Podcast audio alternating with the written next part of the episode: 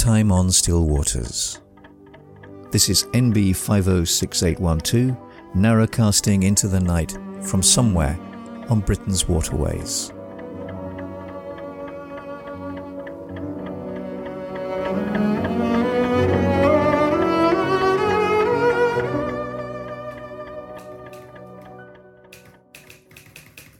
Nineteenth of August, Thursday. This week, each day fills and swells with the stresses and anxieties of work. Familiar pulses of panic surge up as the seconds tick by. They overwhelm my skies. It feels as if it's all my world can contain, and even then, it's not big enough. But then, I have also seen damson fruit ripen and turn all the colours of a tropical sunset and hang midnight blue and misty on the tree. And for that, I am glad.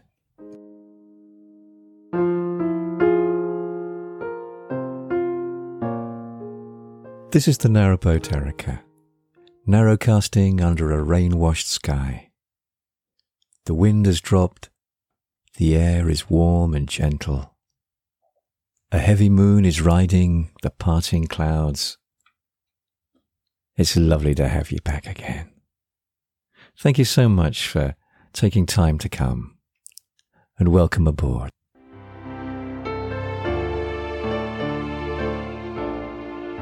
It's been a rather turbulent, roiling, watery sort of day today heavy clouds walling the sky the colour of old snow and schoolboy shirt cuffs.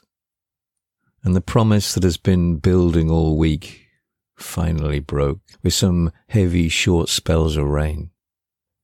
And the hedgerows shivered and pattered and ducks emerged and shook themselves like dogs. And when Penny and I stood under the beech tree Large drops fell like ball bearings in a pinball machine, bouncing and ricocheting from branch to branch and leaf to leaf. And the oaks are showing the bright emeralds of Lammas growth. And plums are now almost over. Their flesh has gone watery, and the skin tartly bitter, ripe for wasps. It all rather put me in mind of Tom Hennen's poem, Night Crawls On, locked leaf by leaf into the shadows. The fragrance of plums moves, sure as a road, along the bottom of the night. There's been a feeling of busyness this week and I don't think it's entirely due to the pressure of my work colouring my perception. Boats have been coming and going, snatches of conversation, shouted over engine noise, ropes snaking around mooring pins and through rings. A splash of colour and life, and then the waters once more still. And there's a heron who's gradually extended its fishing patch. Since spring, we've watched it inch closer up the canal. And now it's a regular visitor, statuesque, and familiar and alien in equal measure. The swans continue to do well. The little cygnet that got lost last week now keeps very close to its mother. We're still not quite sure how it managed to get lost, but what we think happened was that they were down by the lock and somehow the cygnet got separated from its parents and went down the lock with a boat and then couldn't get back. Although actually it could just get out and walk around the lock and quite often swans do that. But particularly in the big locks, swans can sometimes use locks as a, as a way of just moving up and down the canal. it's not totally unknown for something like that to happen. And having them been separated, it then went down and continued down the canal. And that's when it began to encroach on another swan pair and was trying to make contact with it. And that's when things got a little bit worrying because the cygnet is old enough and, and large enough to have been perceived by this other swan couple as a threat and they would have killed it. So as I said, it is staying very, very close to its mother and its quite sharp cheeping noises is a quite a frequent background musical accompaniment to my day. I haven't managed to see much of the moorhen chicks, but I, I know at least one is still surviving and and is growing and uh, is, is getting the fe- proper feathers rather than that that scrawny look that they have when they are newly hatched. And the ducks continue to do their duck type things. And as far as I'm aware, there's none who have laid or are sitting on any nests at the moment. And geese are beginning to gather once again, heralding the, the turn of the seasons.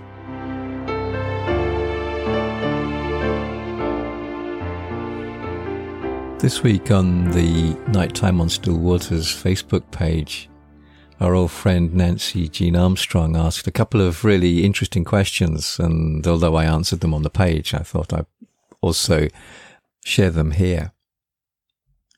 Her first question was about swans, and it was really on the back of the swan saga that I was telling you about in last week's episode. And she asked, are all swans owned by the Queen? And therefore, are our little family royal property?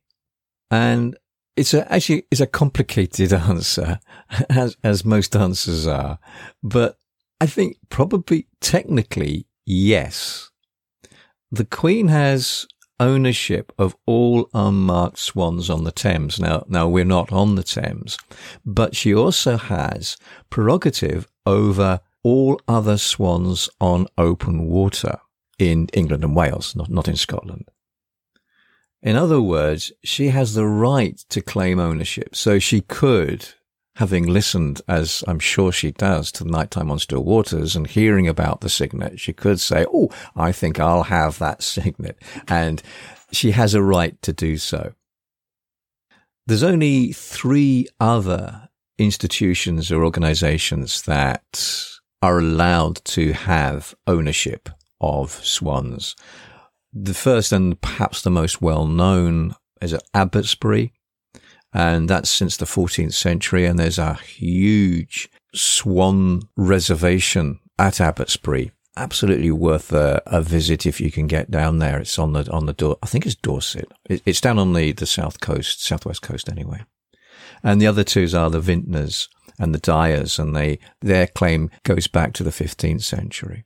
So I suppose the short answer, Nancy, is that no, she doesn't own our swans, but she has the right to do so if she wants to.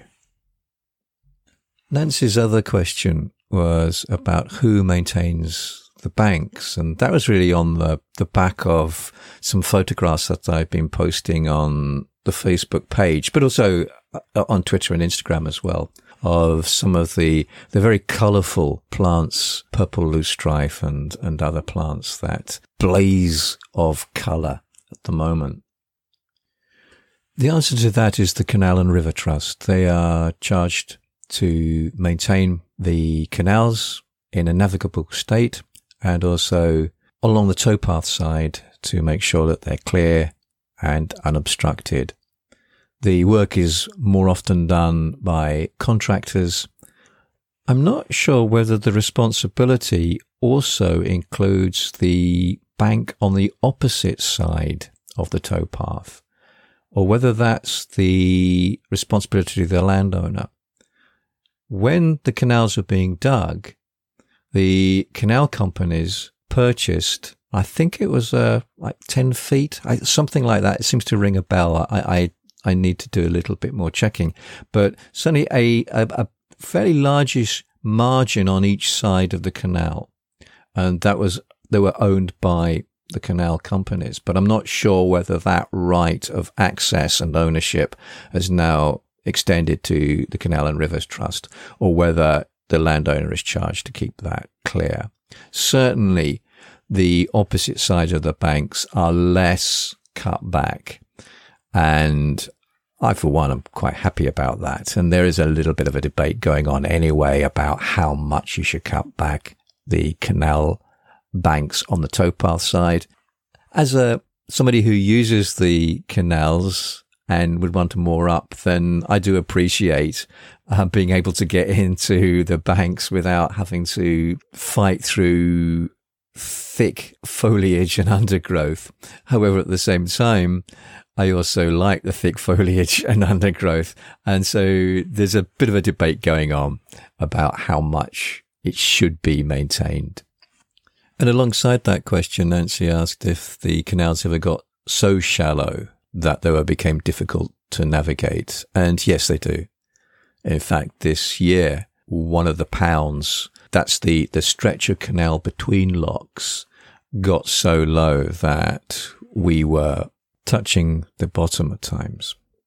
Although it happens very rarely now, canals can sometimes breach, and that obviously means that the water drains away. And some canals are less efficient than others at holding water because of the geology, and they need to be lined or relined to ensure that they actually hold the water. And also at times of drought, when the feeder reservoirs and rivers run low, and this means that the water that's being used through the locks, locks take a lot of water, and that needs to be replenished somehow. Often it's through feeder reservoirs or through rivers that have been diverted into the canal. And if they can't replenish the water, then that obviously has an effect on the, the depth of water in the canal system. However, the most common reason for a loss of water or for a shallow canal is human error and somebody leaving one of the or more of the sluice gates open, which has the effect of draining the water from that pound or that stretch of water above the lock. Some of the locks are now quite old and leaky. And again, that has a similar effect of leaving the sluices open. So yes, it is a fairly common problem and the advice is always to keep to the center of the canal whenever possible and try to keep away from the edges because most canals, the edges are the shallowest. Thank you to everybody who's got in contact with me over this last week and particularly about the swans and the lost cygnet. It's lovely to hear from you. And if you do want to contact me, please use either the Facebook page, Nighttime on Still Waters Facebook page, or Twitter or Instagram, messaging me there, or drop me a line at nighttimeonstillwaters at gmail.com. And it was lovely to hear from James Gerch. It's always uh, an utter delight to hear from you, Jim.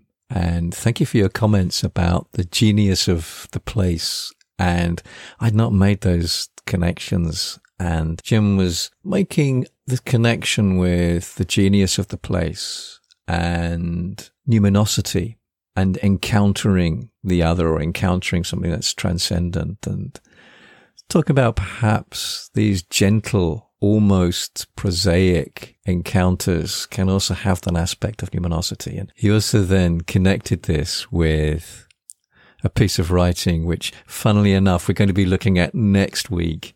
And that's from The Wind in the Willows and The Piper at the Gates of Dawn. So if you're interested, then please make sure that you listen next week. Now, next week is going to be slightly different to our normal episodes because I'm going to be offline again. And so it's going to be another summer reading. Next week is going to be The Wind in the Willows. And that's a wonderful book and I'm sure that you're going to enjoy it. And I'm sure most of you are going to be familiar with the story, at least have heard of it. And it has this incredibly powerful and beautiful and moving section in it called Piper at the Gates of Dawn. And I'll be reading that next week. And it was wonderful this week to welcome aboard some visitors and some very good friends, Fleur and David. And I've known David for a number of years, initially as work colleagues, we shared an office together. It's great when friendships develop and like seeding grass, find newer and richer pastures in which to expand and flourish. And unfortunately, Donna was working, but Penny and I had a lovely time just showing them over the Erica. And Penny particularly wants to know when you're coming back, Fleur. So you have to make a date. And it's also lovely. And I have to be honest, a really delightful surprise that you like Nighttime on Still Waters so much. So a special hello to you both and keep just being yourselves. The world is a richer place for it. It's also great to see at least a quick glimpse of Wayne and Amanda, the NB wannabes, on the Foxes Afloat vlog. And they were reading a line from one of Roy Fisher's poems. And if you want to see them, it's on episode 167 of the Foxes Afloat vlog. And the episode is A Day in the Life of Hillmorton Lock. And Wayne and Amanda are the first two people who are reading the first two lines of Roy's poem. And it's also great that you are now the proud owners of a narrowboat yourself. So I'm hoping that you are absolutely enjoying and delighted with life aboard the narrowboat Achearn.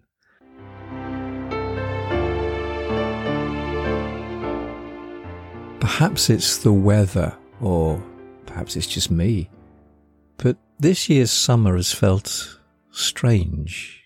Or I should say, August this year has felt a bit strange. For me, August has always meant summer. Childhood books and pictures illustrating August are always filled with blazing circles of sun and beaches and sandcastles and starfishes and spades and buckets.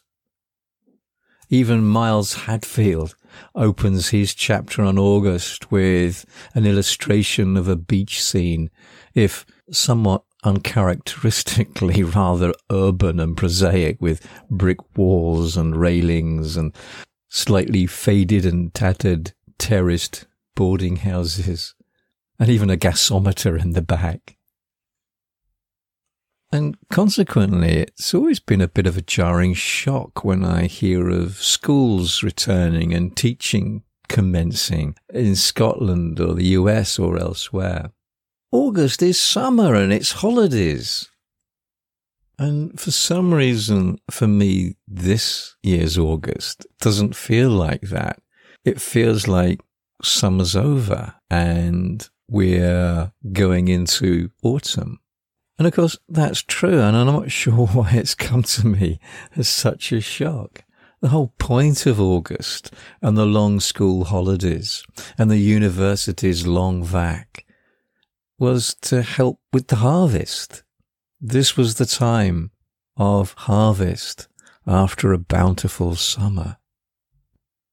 It's true, sun warmed seas lift our temperatures, and so sunny days roil with heat. But high summer has gone. Well, that's not to say that days of summer light and warmth are over, and quite often, meteorologically, they are still ahead of us, but the cycle of blossom and fruit has turned. And I can remember going into a school once at the beginning of term. I I used to work with traveller and gypsy children in schools, and it was a time in my life that holidays, particularly the long school ones over summer, were really precious. and I held onto them with a, a vice-like grip, almost as if by sheer force of willpower I could stop or, or at least slow down the march of time and the swing of the seasons. And I remember being unreasonably upset and angry in going to one school where they, on the first week back, all the teachers were discussing their preparations for the harvest festival. Now, it hadn't helped that I had just come from another school. My, my job entailed me going from different schools, sometimes two or three in one day. And I had just come from school where the main focus was what did you do on your school holidays? And so pictures of sandy beaches and tents and trips to adventure parks were drawn and put up on all the walls. And outside the sun blazed from a blue sky. And now here it was all about autumn and conker championships. Yeah, don't believe all that you hear and read about in the papers. They do still exist. And falling leaves of gold. And they were, of course, entirely right. And my resentment at what I felt to be the stealing of my precious summer was totally irrational and out of kilter with what was happening in the environment in which I was living. The school holidays always have marked the turning from summer to autumn and harvest. That was their purpose. And this has always been the case.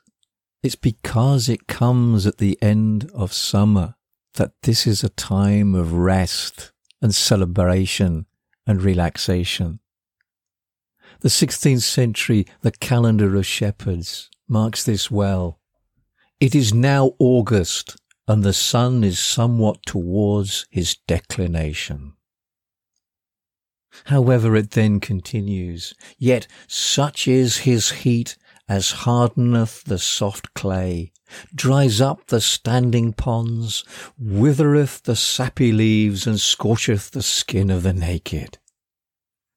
There then follows a glorious, riotous carnival of celebration, filled with bounty and harvest. But also, and, and here's the point, revelry, relaxation, the letting go, the liberation from hard work, the hint of sex, everything that's associated with holiday. Now begin the gleaners to follow the corn cart, and a little bread to a great deal of drink makes the traveller's dinner. The melon and the cucumber is now in request, and oil and vinegar give attendance on the salad herbs. The alehouse is more frequented than the tavern, and the fresh river is more comfortable than a fiery furnace. The bath is now visited by diseased bodies, and the fair rivers swimming is a sweet exercise. The bow and bowie many a purse, and the cocks with their heels spume away many a man's wealth. The pipe and the tabor is now lustily set on work, and the lad and the lass will have no lead in their heels. A new wheat makes the gossip's cake, and the bride cup is carried above the heads of the whole parish. The furmity pot welcomes home the harvest cart, and the garland of flowers crowns the captain of the reapers. Oh, 'tis a merry time, wherein honest neighbours make good cheer, and God is glorified in his blessings on the earth. In sum, for what I find, I thus conclude, I hold it the world's welfare and the earth's warming pan. Farewell.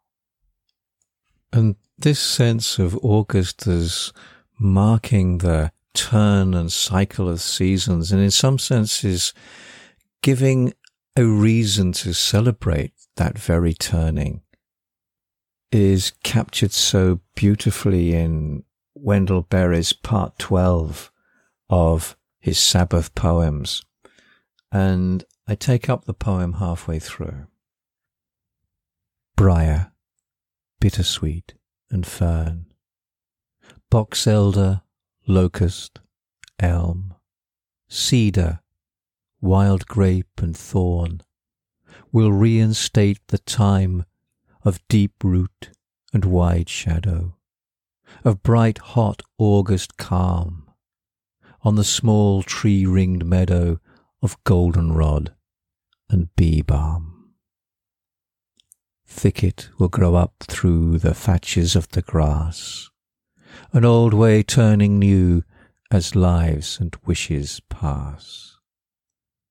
And as the thicket dies, the hickory ash and oak of the true woods will rise across a long time. Like will speak to like. The breeze resume old music in the branch ends of the trees. The long age come again. And the hard field will find ease in being thus released let it grow wild in peace. My workplace come to rest. To speed this change of goods, I spare the seedling trees, and thus invoke the woods, the genius of this place. I stop the mower blade, and so conspire with time in the return of shade completion of this rhyme.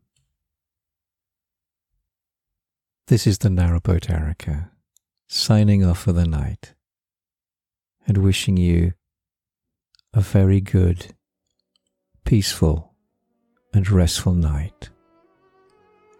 Good night. Temperature outside 15 degrees inside 20 degrees. Humidity 79%. Dew point 14 degrees. Wind direction west southwest.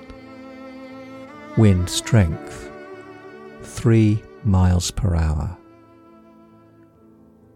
barometric pressure 1013.2 rising. Cloud cover 10%. Cloud ceiling none. Precipitation 3.3 millimeters. Moon phase 99.6 percent waxing gibbous. Day length 14 hours 17 minutes.